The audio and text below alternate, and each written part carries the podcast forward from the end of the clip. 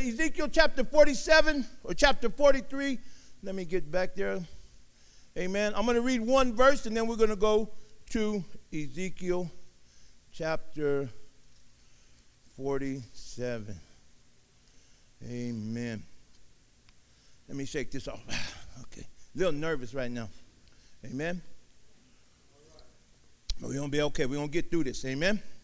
Amen. Chapter 47, verse 7. It says, The Lord said to me, Son of man, this is the place of my throne, and the place where I will rest my feet. I will live here forever among the people of Israel. They, among the people of Israel. Turn to chapter 47. Amen. Amen. So we see here that in this portion of scripture that this is a dream of God. That his people, that people would be, would be with him in one mind and one accord and in one spirit with him, where they could be rejoicing and have a place in the power of his presence. And he would be wrapping all around them, wrapping around his people.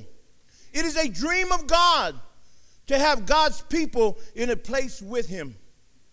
However, like most of us, we are always, always in different levels in our walk with God. We always find ourselves in different levels. This morning, there are many of us here today. Some of us are all in different levels. Amen?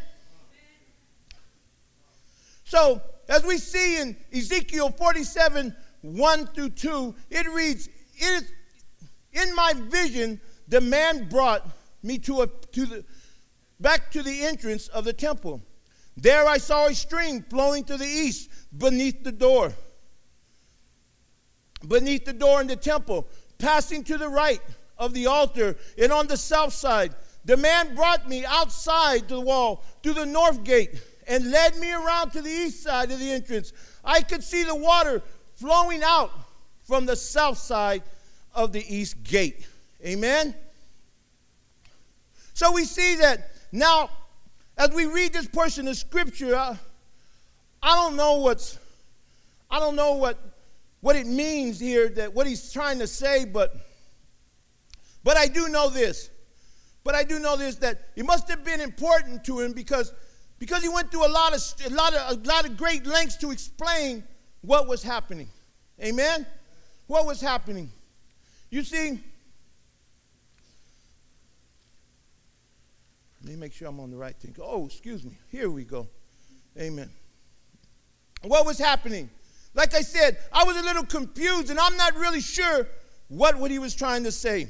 Water was coming out, but I do know this for sure. I do know that in my lifetime, that whenever I see water coming from some place it's not supposed to come, it's time to call a plumber. It's time to call a plumber, right? Come on now. It's time to call a plumber. Amen. It's time to call Mr. Rooter. Out there, we don't have any rooters. Amen.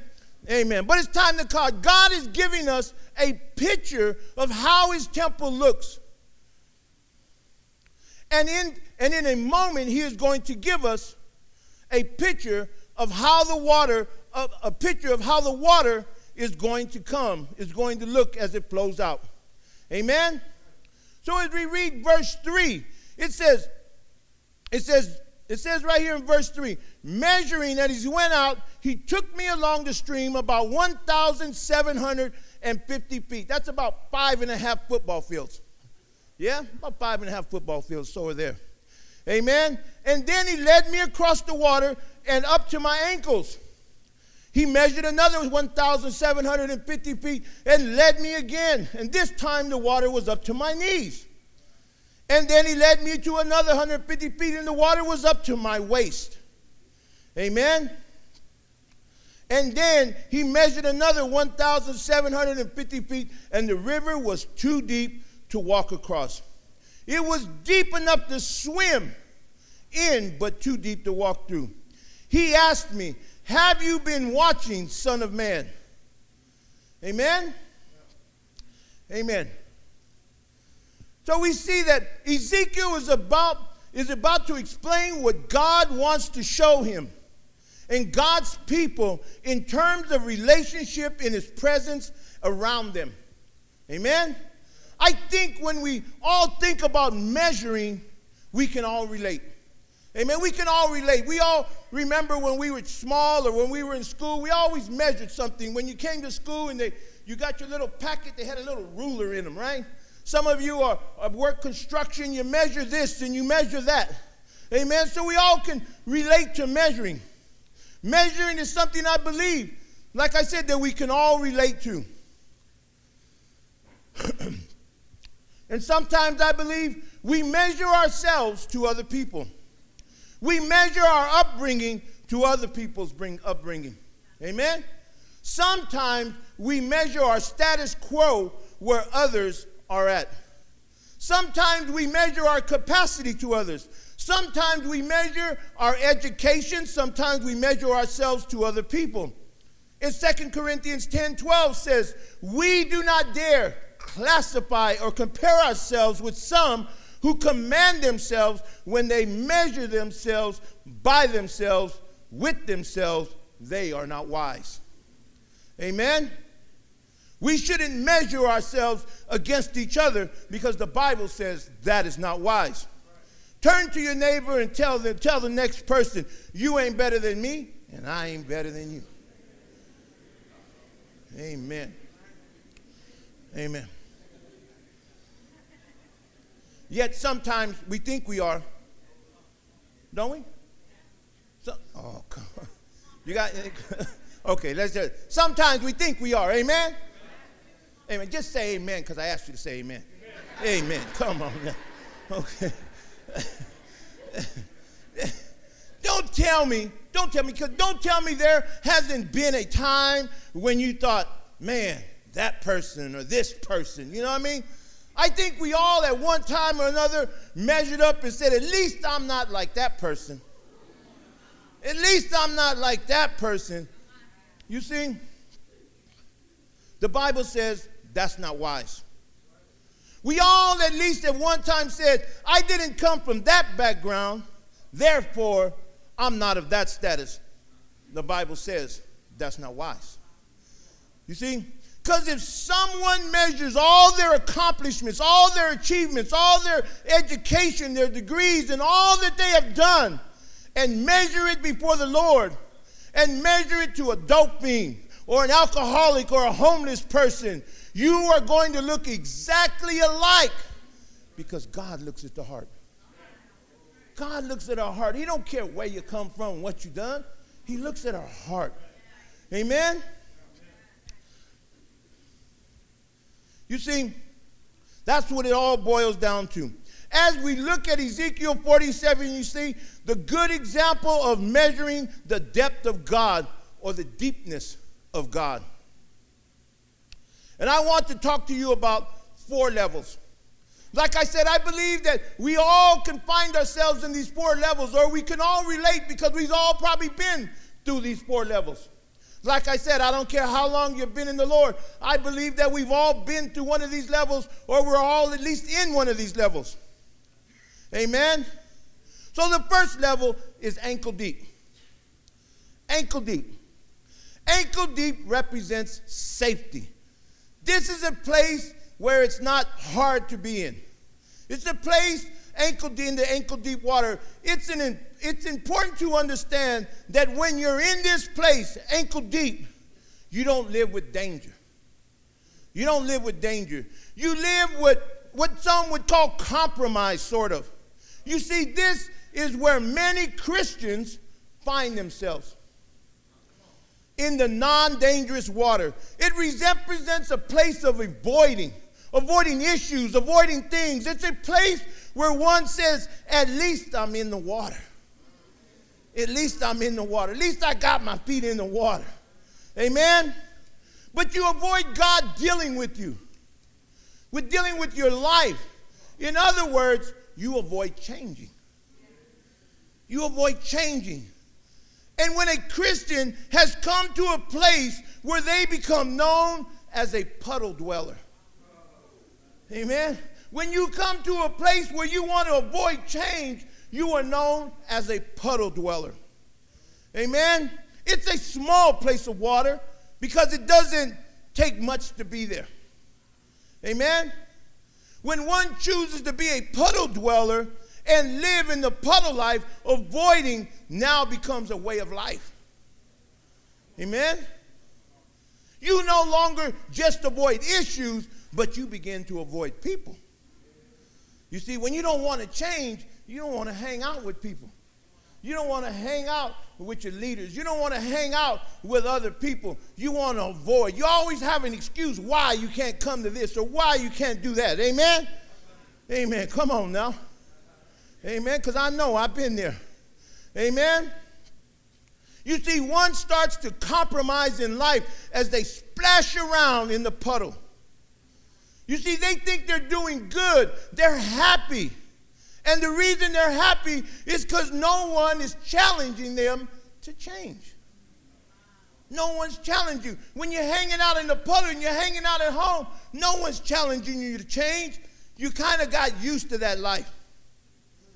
But it's becoming obvious that they're not changing anymore. Now it's becoming a bit confusing.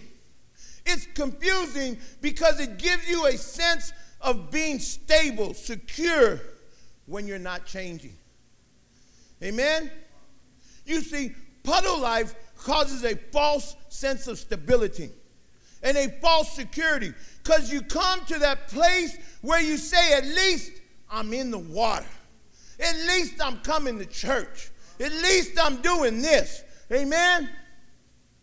Because in the butterfly, nothing is required because ankle deep feels pretty good. Amen? Amen? Amen? Come on now, don't lose me right now.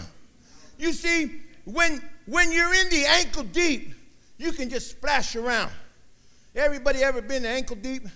I remember the first time I ever got to see my kids, we went, I was living in Tracy, and in Tracy, there was a part right there where the railroad tracks were and everything, and, and it would rain a lot, and they would big, big puddles.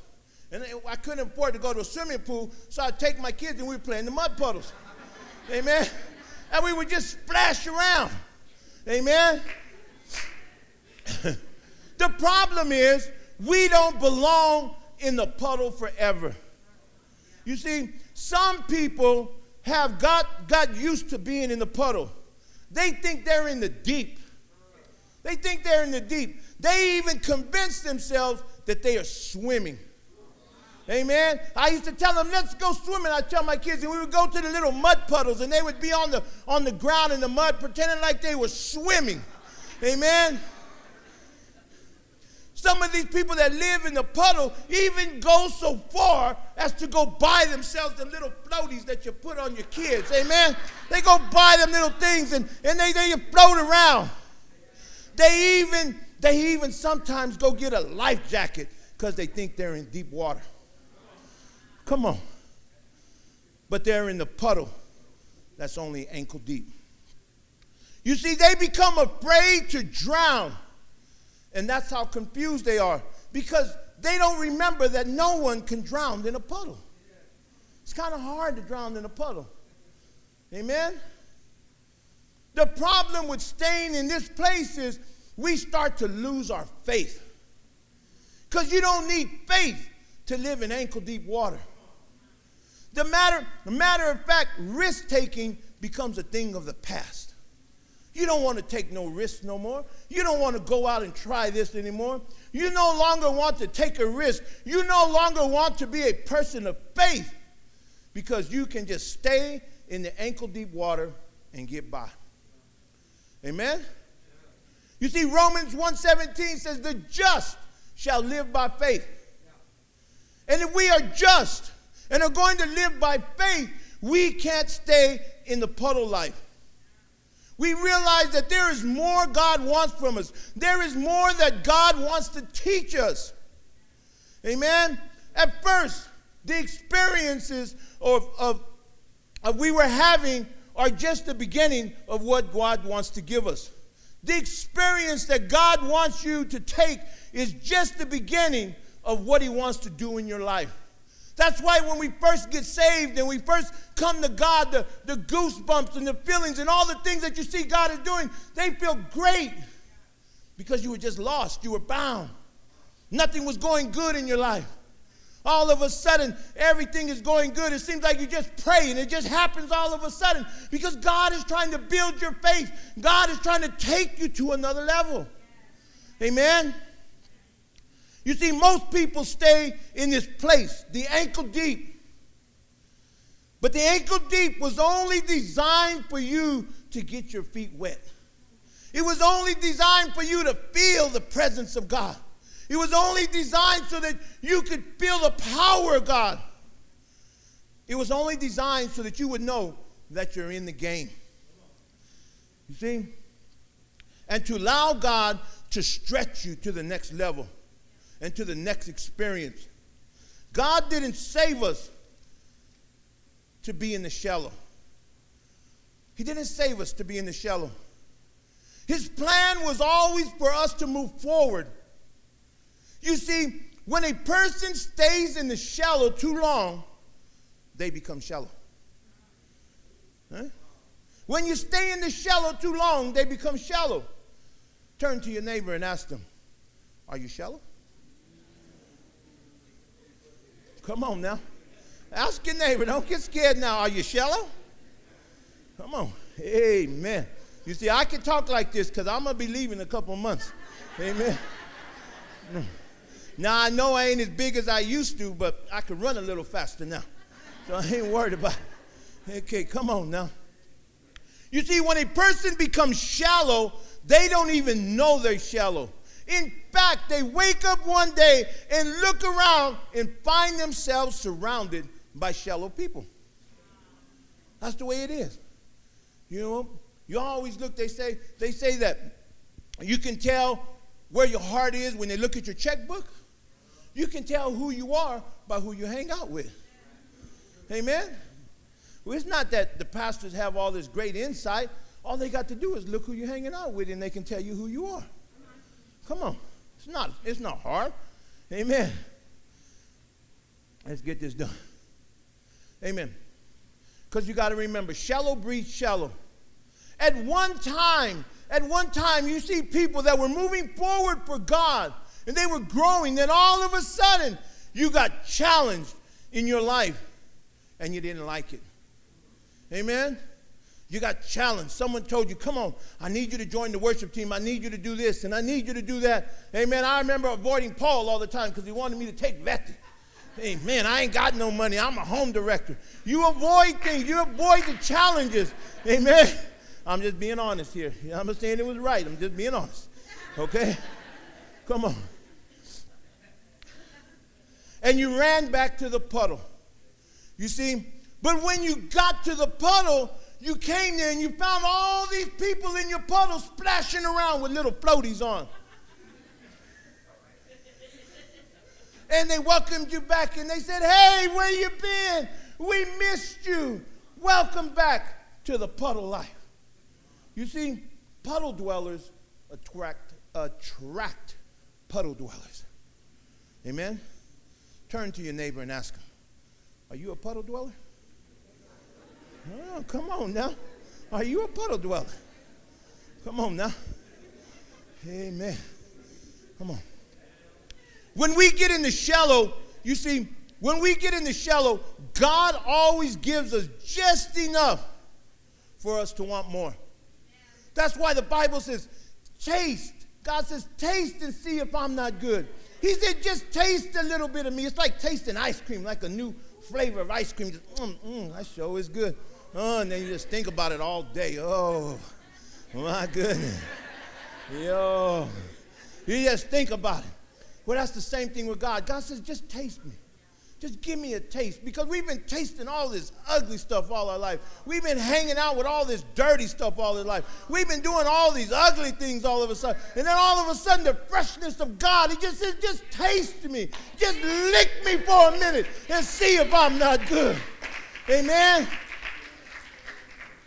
You see, when we, the Bible says that, that if we taste God, He will be good. Ankle deep was only designed to make us want more. That's all it was designed to do. It wasn't designed for us to hang out there. It was only designed for us to want more. Amen? Now let's go to the next one. the knee deep. The knee deep. In verse 4, it says right here. Let me get to verse 4 here. I got glasses, but I don't wear them. That's probably why I was in the men's home.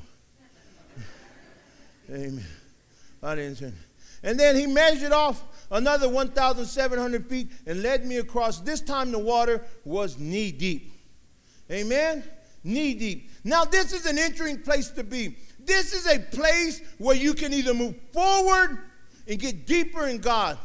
It is a transitional place. It is a place that if it's too tough, you have the right and you have the authority to go back to the puddle. That's what this place is. You can either continue to go forward or you can go back to the puddle. You see, it's a place, it's a place that as you move forward, you start to feel things shift. It's a place where you start to experience God in a new way. It's something new from the ankle deep water. It's a place that becomes hard because it requires change. Because you can't hang out in the knee deep and not change. This is a place where God says, if you don't want to change, then go back to the puddle. That's what God tells you. See, have you ever known someone that was moving forward, on fire for God, doing great things? Then they went through some changes in their life and they didn't want to change. And what I've learned in my life is that backsliders always go back to the same corner they came from. They always go back to the same muck they came from. They always go back to the same place they come from. Now, I'm going to be honest with you. I, I ain't never left God. I never went back to the world. I never, I never went back to using drugs. I never went back to robbing. I never went back to doing those things. But in my heart, in my heart, I told God, that's it, bro. I ain't doing this no more. This is enough. You know what I mean? Come on. But I never went back. And in those times that I told God that, my mind, it began to think like I used to think. I began to think like, man, you know, I, mean, I, could, I could come up pretty good right now. You know, I got all these men's money. I got a van. I, got, I could come up pretty good. You see, but I noticed that backsliders always go back to the same corner, the same mess, the same one. Even if you were doing good and you were in the church and you were doing ministry, you were a leader. Now, in the knee deep, God says, okay, now I want to change you and I want more from you. I want more from you. Many people, many Christians say, but God, I'm doing good. I'm happy. Look what I'm doing. I come to church every Sunday morning. I even come to church every now and then on a Thursday. Amen. I'm doing okay. You know, I read my Bible every now and then. You know what I mean? You see, in the knee deep, God says, that's not good enough. Where I want to take you, this is, this is a place where God brings change, shaking in your life. Knee deep is a place where God says, where God is in the shaking, and how much do you really want to change so I can take you to the next level? You see, this is a place where deep decisions come from, where you say, I don't really want to, I really want to change so God can take me to the next place. Or do you want to go back to the puddle? Do you want to say, God, I really want to change. I don't, I don't want to go back to who I was. God wants to take some of you to the next level. How many? How many of you are tired of being in the same old place where you were? How many of you are tired of, of being exactly like you used to? Amen. How many of you want to go to the next level? How many of you want to go to the next level? Amen. And don't think just because, because, because, because I'm a leader, because I'm a pastor, because I'm, I'm a missionary on the other side of the world, that, that I got it all together. God still requires change from me. God still requires me to grow. God still requires for me the next level. Matter of fact, it's even harder for me because more eyes are on me. And so it's entirely that I got to do more for God. Amen? Amen? So tell your neighbor, tell your neighbor, it's time to change. Come on, tell them like you mean it. Time to change. Grab them. Say, it's time to change. No, no, I'm going to grab. Oh, come on, Sister Stella. Don't do that to them. That's my pastor. Okay. Okay. Knee deep is a shifting place. One can't be in this place and stay the way they used, the way they were. They were in the ankle deep. You can't go to the next level and have the same puddle faith. You see, some people like it here. If you stay too long, you'll want to go back to the puddle because the knee deep, there is change that is required. You see, what happens when you're in the knee deep is you begin to feel the current moving. You see, I remember when I was a little boy, I used to, well, a young boy. Let me break that down, young boy. When I was a young boy, I ain't never been little. Amen. I, I tell you a secret. I weighed 11 pounds when I came out. Amen. Most of you guys went to the nursery, I went to McDonald's.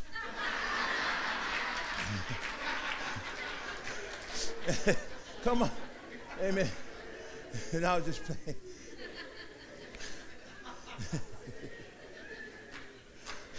Amen.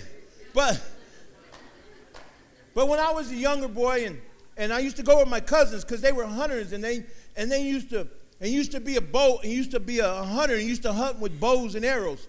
And um, during the off seasons, he used to go to the, the ditches and there was these fish. I can't remember the name of them, but they were there, and he used to shoot them with this bow and had a string on them. And then, because I was the younger cousin, he would make me run down the banks into the ditch and grab the fish.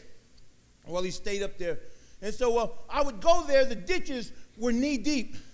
And when I crossed in there and I had to go over to where the fish was, you could feel the current pulling me or moving me. And it was hard to walk. And it meant like, man, it was like, yo, Knee deep begins to, to feel different. It brings different battles. It brings different trials. It brings different attacks. Knee deep is where you take a different posture.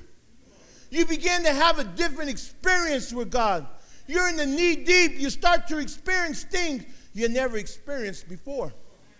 You see, when you're in the knee deep, you begin to trust God more. You begin to believe in God more. You begin to try God more.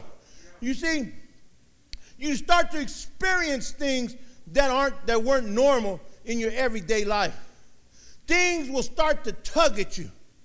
You mean, you see, it's things like you used to do. Like when I was in the home and I started getting into God and I started getting to the knee deep level and, and things started happening. I remember I used to go do church crew and different things started to tug in my heart because, you know, people forget stuff in the church. Some good stuff too. You know, I'm not. Nice stuff, nice Bibles, nice pads, nice pens, you know, good stuff. And you found it. You know, nobody was there, it was mine. But it began, God began to tug at me. That's not yours. This is my house. These are, this is your family. That belongs to somebody. You know, and different things began to tug at my heart. And as I kept going, I couldn't do things. You know, I have, a, I have I'm kind of weird like this here. I don't know if it's true. I, I, I'm not even say it's biblical. But sometimes I do things. Sometimes I think things. And I'm like, man. And then I get scared. I'm like, God's going to jack me for this one. You know? And, and, and I, I'm serious. I get scared. You know, Bible says, fear the Lord. And so I wondered, you know, I kind of got, you know, tried to go a little deep. What does he mean? And I kept looking it up. And the word fear in the Bible means fear means fear. Means fear. And so I was like, man, you know, and but I know that God loves me and I know understand his grace and his mercy, but that's what keeps me in line. Because I get scared. You know, because I don't want to disappoint God. I don't want to go back. That's one thing I don't want to do. I don't ever, I don't even want to get close to the edge. You know, I don't want to be none of who I was. I don't even want to be considered an animal. I don't even want to, I don't care if it's a good animal. You know what I mean? Amen? Amen. You see, this is a place where, where things start to change. Amen?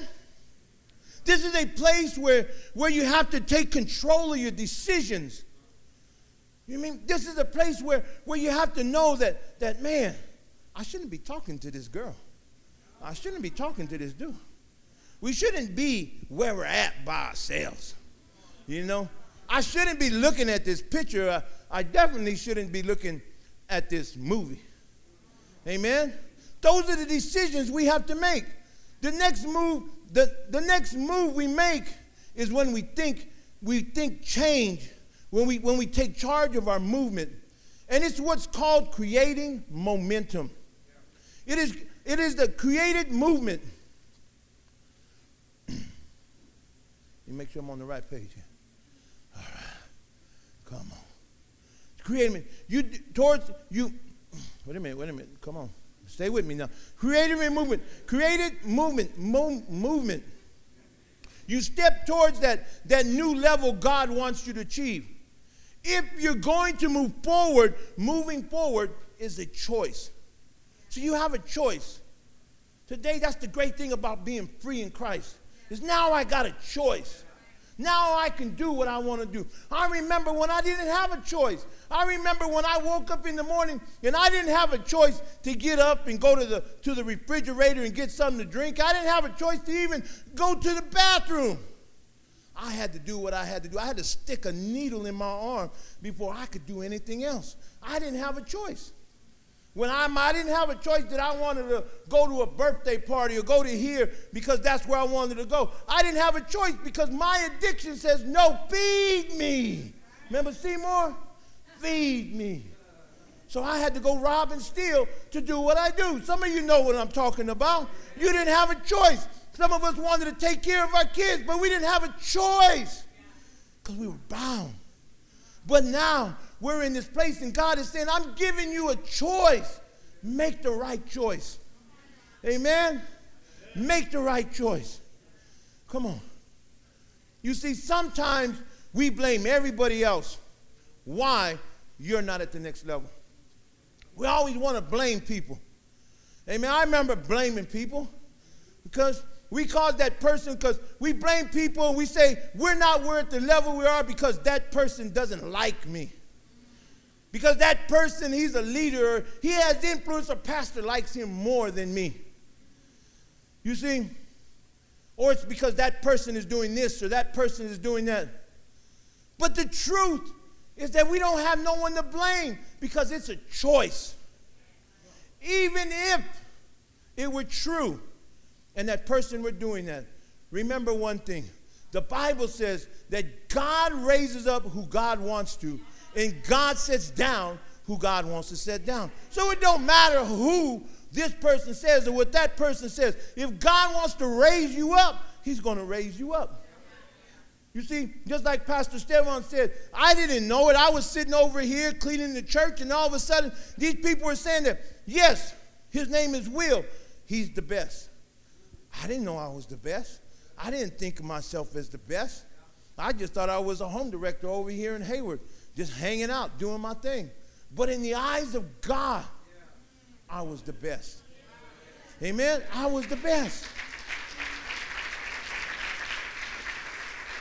And see, once you understand that God says that we are his masterpiece, you and I are his masterpiece. A masterpiece is one of a kind. There's not a whole bunch of the same kind of masterpieces. You are God's masterpiece. He made you individually for a specific purpose, for a specific reason, to do a specific thing. Amen. And once you get that in your mind, sky's the limit. Come on. South Africa's a big place. Holland's a big place. Uh, Panama's a big place. Russia's a big place. The world is a big place. Come on. Amen? All right. Let's get this done. All right, I'm right on schedule. Amen. You see, but many times you want to say it's because of this or because of that that I'm stuck here. And I want to tell you right now, you're stuck where you're at because you want to be stuck where you're. I know that. You mean? Because I know. I'm from this church. I was raised in this church. This is the only church I know besides South Africa Church. This is the only church I know. I don't know no other church. I ain't never been in no other church. The only other church I was in was a Catholic church, and I used to steal the offerings. Amen? But, but this is the only church I know. So this is the only, this is where I met God. This is where God saved me. This is where God developed me. This is where I learned about the things of God. And so I know, I know my pastor. I know where he comes from. I know who he is. I know Sister Chella. And I know that, that there are opportunities upon opportunities upon opportunities. Because you just seen right here, he had people up here that were leaders over groups. One lady, she's been here a month, and she was a leader. So there's opportunities all over the place. So there's no reason to say, I can't because of this or I can't because of that. All you got to do is say, Use me, here I am. Amen. Come on. You see, sky's the limit. Let God use you to the fullest capacity. It's a choice. It's a choice to say, God, use me. It's a choice. I used to pray. This would be my prayers in the men's home. God, use me. Send me wherever you want to send me. Take me wherever you want to take me. I remember before me and Sister Dana were married, she was in the women's home and I was in the men's home, and we used to get our little visits every now and then. And I used to tell her, I say, hey, babe, you know, if God sends me to the other side of the world and you don't go with me, peace.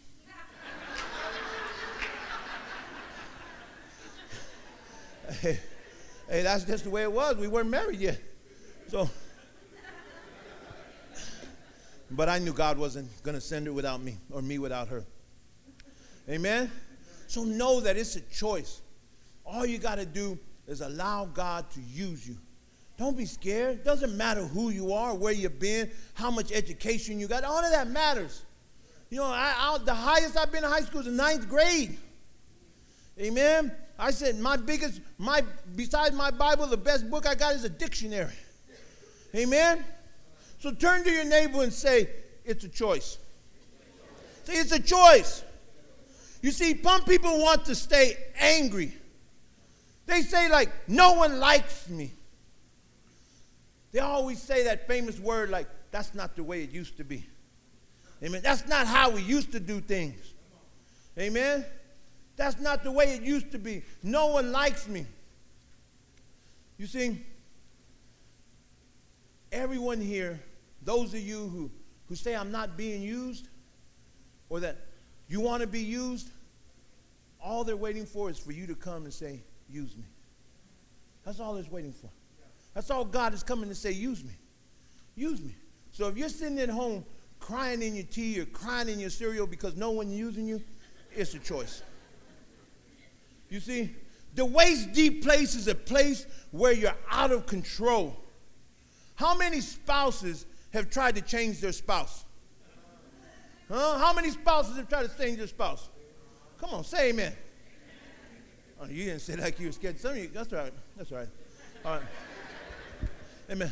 How many husbands have tried to change their wives? How many wives have tried to change their husbands?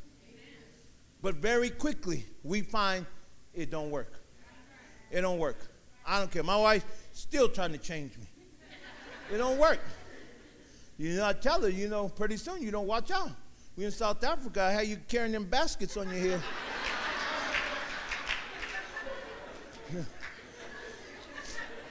Tell him, Benjamin, in Africa, I know, I know, I know, I know we're partners and we all that, but in Africa, the man walks in the front and the woman walks behind.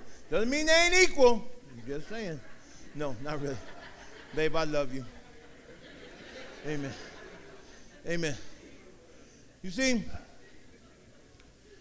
at the waist deep is where God wants to be in control of your life.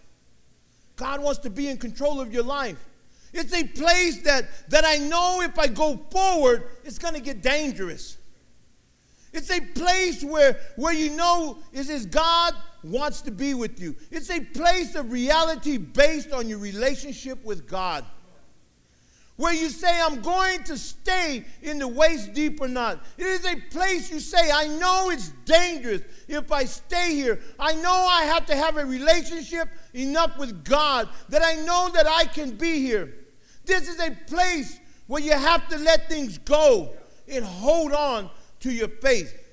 This is a place of trusting. It's a trusting place. It's a hard place because God wants you to let go. You see, let go and let Him be in control. You see, we let God say, I'm really, I really want to control your life. You see, many of us don't want to let God control every aspect of our life. We only want to give him a little bit of our life. We only want to let him have this part of our life. We don't want to give him all of our life. This is a place where you say, okay, God, I'm going to trust you with my life, with my spouse, with my dreams, with my children. I'm going to trust you with my money. I'm going to trust you with my calling. I'm going to trust you where I'm at, even when people are coming against me. I'm going to trust you with my feelings. Amen? I'm going to let go and trust God. This is a place where we let God have control. And when we let go, we began to experience great things from God. You began to see God use you in ways you only dreamed of. You see, when I let God take control of my life, God began to use me. God began to use my life because I began to give God control of my life. Because I began to pray, God, I know that, that I have no purpose without you. I have no reason to get up in the morning without you. It's only because of you that I can walk. It's only because of you that I can talk. It's only because of you that I wake up in the morning. So you have control of my life. Because without you, I have no life. And when you begin to tell God that, then God begins to use you. He begins to do things that you only dreamed of. You know, I used to dream of sitting in meetings with Pastor Sonny. I used to sit, I mean, and now I've been in meetings, now I dream I didn't have to be in meetings with Pastor Sonny. Pastor Sonny don't play. He'll break you off. Man, in front of everybody. He don't care. You leave out there wondering if you're saved. You see, but I used to dream about being a people, and I look around, and sometimes I sit in meetings with men that, that have been saved for 25, 20 years, 15 years, 10 years, and there I am sitting with them, and they're asking me, What do you think, Will? And I give them my opinion. They say, Okay, yeah, yeah, that'll work. See, things that I, man, I thought I would never do that. I thought I was destined to hang out in Hayward at 621 Schaefer. That's that I man. That's I had settled for 621 Schaefer. I had settled for that. But then when I began to trust God, when I began to believe, then He began to take me to places I only dreamed of. Amen. Come on now, give God a big hand for that. You see? This is where you let go and let God have control. And when we let God, we begin to experience the things, things for God you begin to see in using you in ways that, that people begin to look at you and wonder, man, I remember him. I remember him. You know, there's some of you guys here today that, that I look up to. You know, I, I you guys are guys like my, my big brother. I, I know I'm a little young, you know. I know I'm a little young. I'm not, I'm not as old as I, you think I am. But there's some of you guys that are younger, and I've always watched you from afar, and I've gleamed off you, and I've watched you. And you know, and I, and I, and I, I, man, I respect you guys. And it's because of that I believe that that's where I'm at today.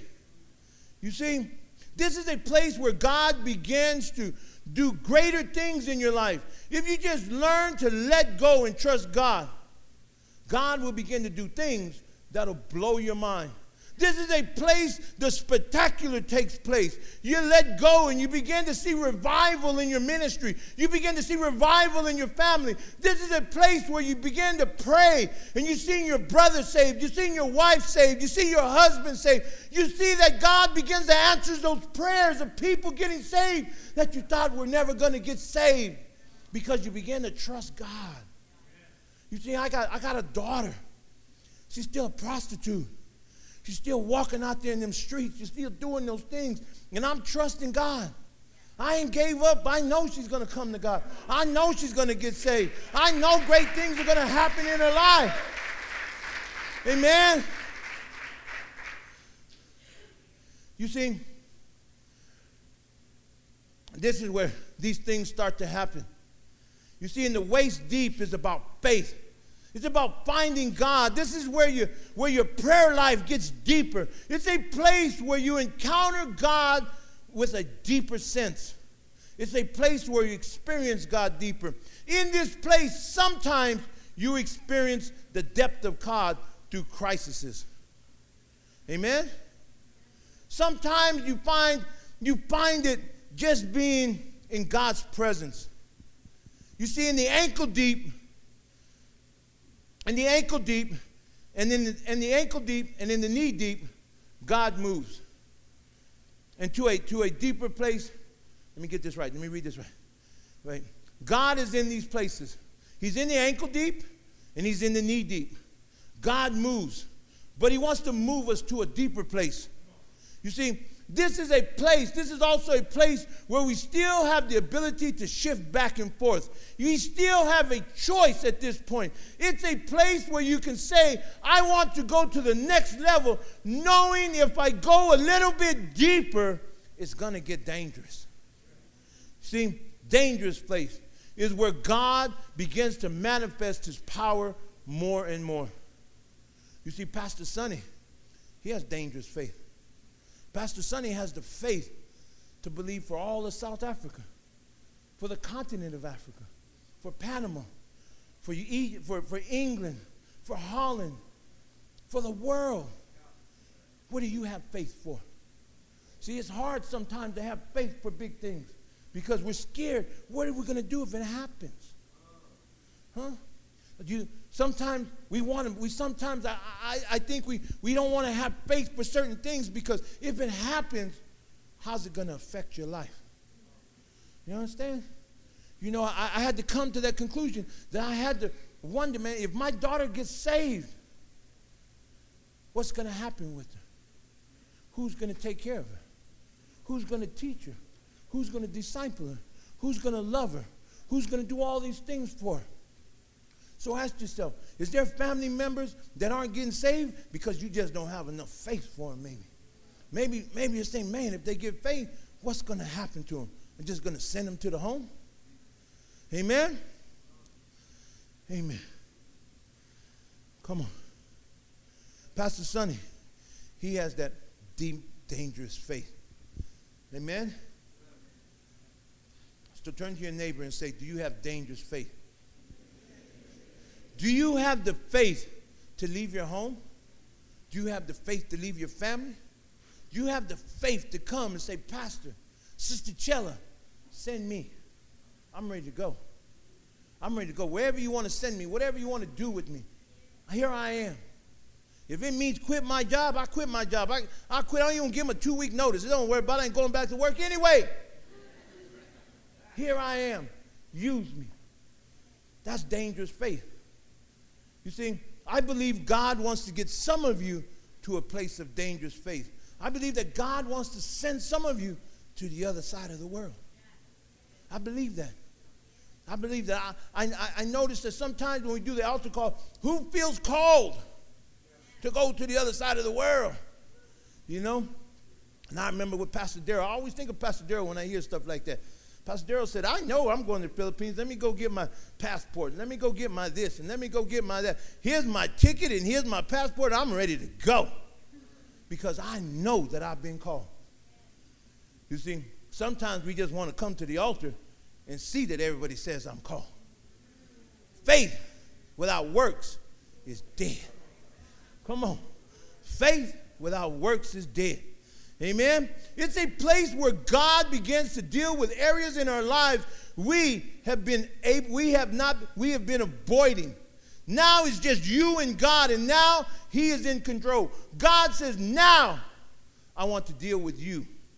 God says, Not all your skills, not all your charm, not all your ability, put all that over there, because now I just want to deal with you and your heart, your motives, I want to deal with your reasoning. I want to deal with your mistakes. I want to deal with your failures. I want to deal with your weakness. God says, I want to deal with all the things you've avoided me of dealing with them before. God wants to deal with those things when we get in the waist deep. Come on.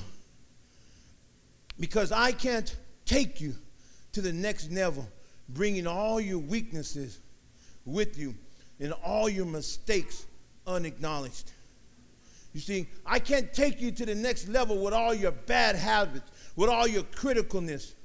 God says, I can't take you to the next level with all these things.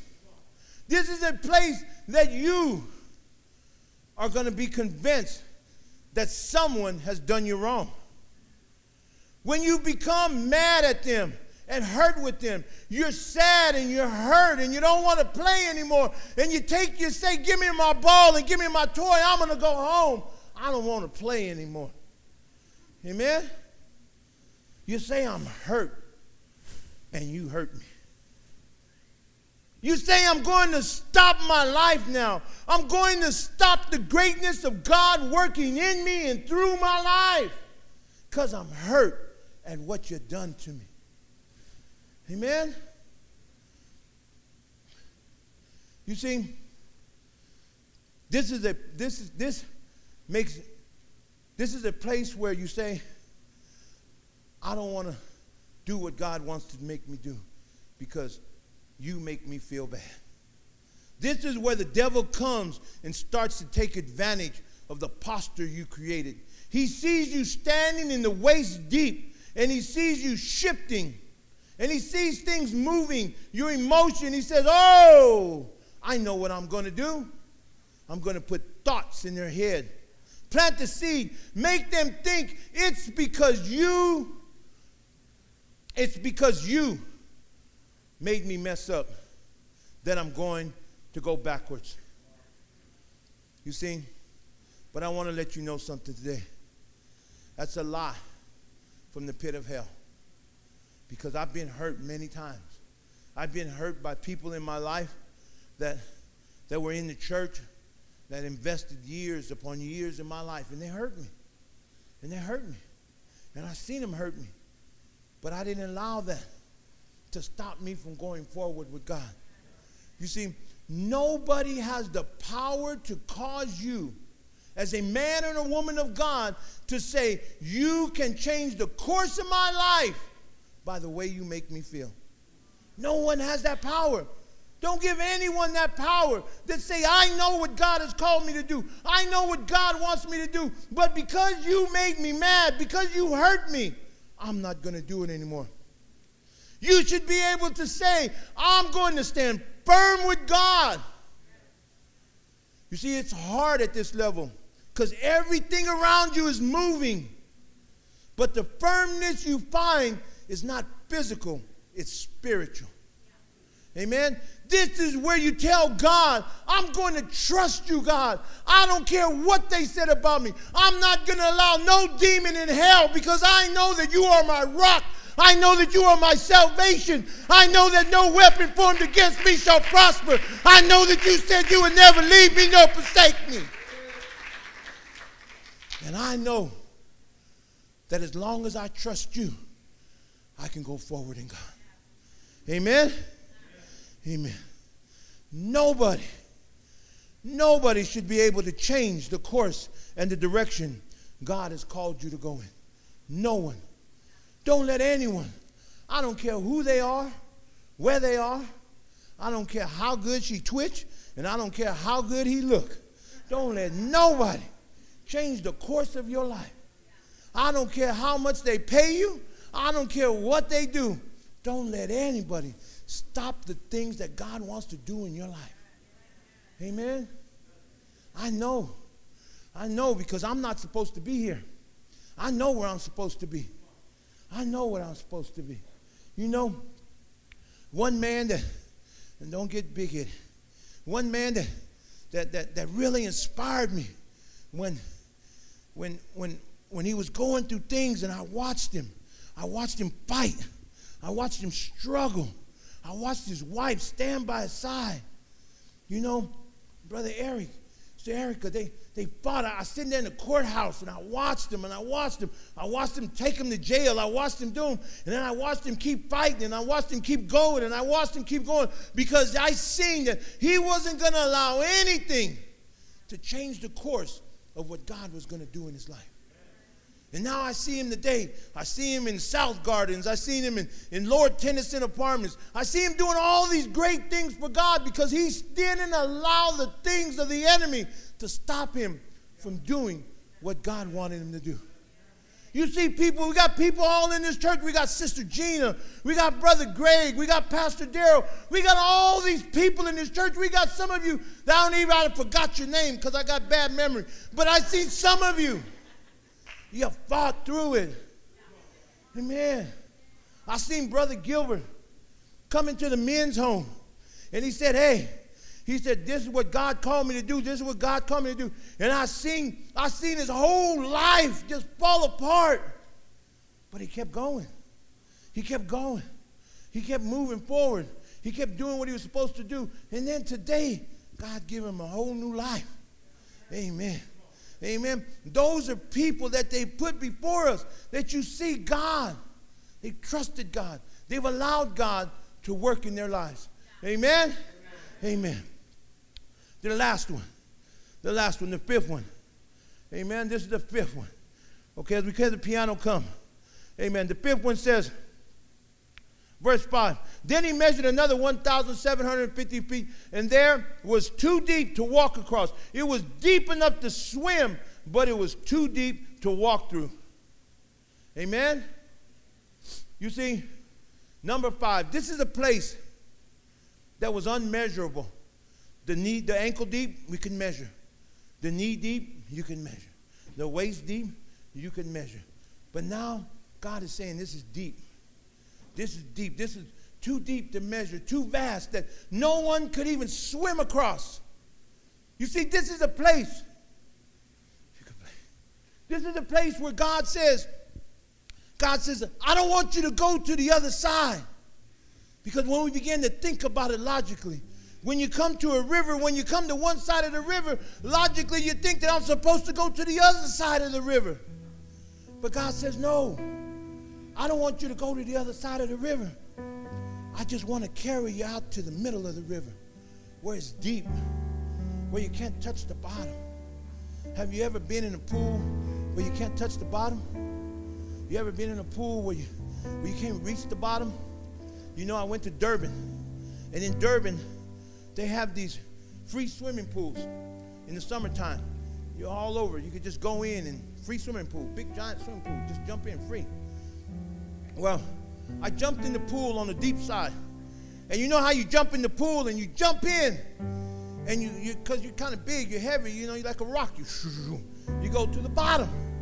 Well, I jumped in and I was waiting and I was dropping and I was waiting and I was dropping but no bottom was coming.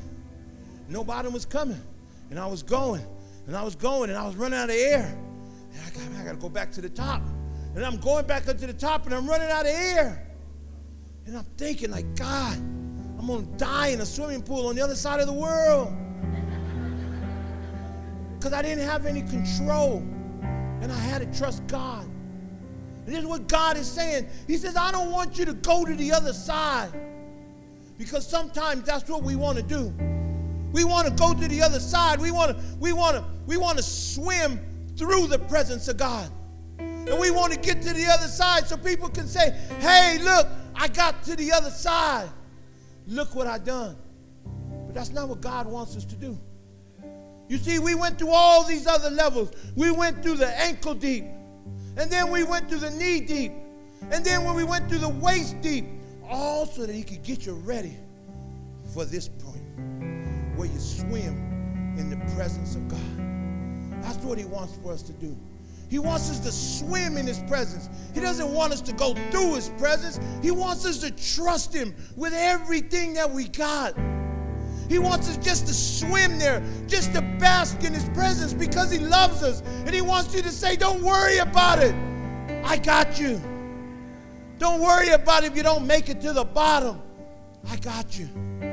But sometimes when we don't feel the bottom and the currents are moving and you don't know where you're going to go, you get scared. You get nervous. When I was in Cape Town, I remember I was supposed to be watching these little kids at the beach and they disappeared on me. And I was trying to find them, you know, just trying to find a a colored boy in Cape Town is like trying to find a Mexican boy in Hayward. Amen. So I was looking and I was like, man, and I seen two way out there, and I said, okay, that's them. And I started swimming out there. But as I started swimming, the current started taking me farther and farther and farther. And then I could see my wife and the other people that were there. They were sitting over there laughing and having a good time. And I was like, man, I was out there. And the water just kept taking me more. And it kept taking me more. And I got scared. I got scared because I was like, man, I'm, I ain't a good swimmer. I, I ain't got all that. But I began to trust God. I be saying, God, I, I know you didn't bring me way out here to Cape Town to die in the ocean. You know, God didn't take you through all those levels for you not to make it. Those levels were there to prepare you for this time. It was there so that you could trust God. It was there so that you can make it. Men's home, God's not going to take you through the home so that you can come and sit at the back of the church and do nothing. God came because He brought you here because He wants you to do great and mighty things for His honor and His glory. You see, people, God didn't bring us to all the things we came through. God didn't bring this church from where we were to the things we were so that we could fail. God has great and mighty things for us. God is going to do great things. Some of us, I know there's a hard times. We went through some hard times. I, I didn't know Pastor Steve, but we went through some hard times with Pastor Josie. We went through some hard times, and then we came you see, God knew what He was going to do all the time. He was preparing us. He was preparing us for this time. Some of us remember those times. You went through the ankle deep time, and then you went through the knee deep time. And now we're here and you're swimming in the deep. And now God is saying, Trust me. Trust me. Trust me, I'm going to take you to somewhere. I'm going to do something great in your life. Trust me. That's what God wants to do today. He wants you to trust Him. He wants you to trust Him. Like Matt said, just trust Him. Trust Him what He called you to do. He didn't lie to you. He didn't lie to you. He has a plan and He has a purpose for your life. But it ain't about how much money you make. It ain't about how big of a car you got. It's about trusting God. It's about trusting God. I'm out there sometimes and man, I'm to be honest with you. Sometimes it gets hard. Sometimes your money gets funny, funny, funny. You know what I mean? It gets so funny, you don't even laugh anymore. You're like, man, what's going to happen? Sometimes you call people and they don't answer their phone. Sometimes you text them and they don't answer their text. You're out there by yourself and there's no one to trust but God. My wife can't even help me. Sometimes I'm going through things and she says, What, well, I don't know what to do. I didn't think so. And I got to trust God. You got to trust God today. So this morning, I, I don't know this message ministered to you. If it ministered to you, I open these altars and I ask you to come and allow God to do something great in your life this morning. Allow God to come in and, and alter those things in your life this morning. These altars are open for you this morning.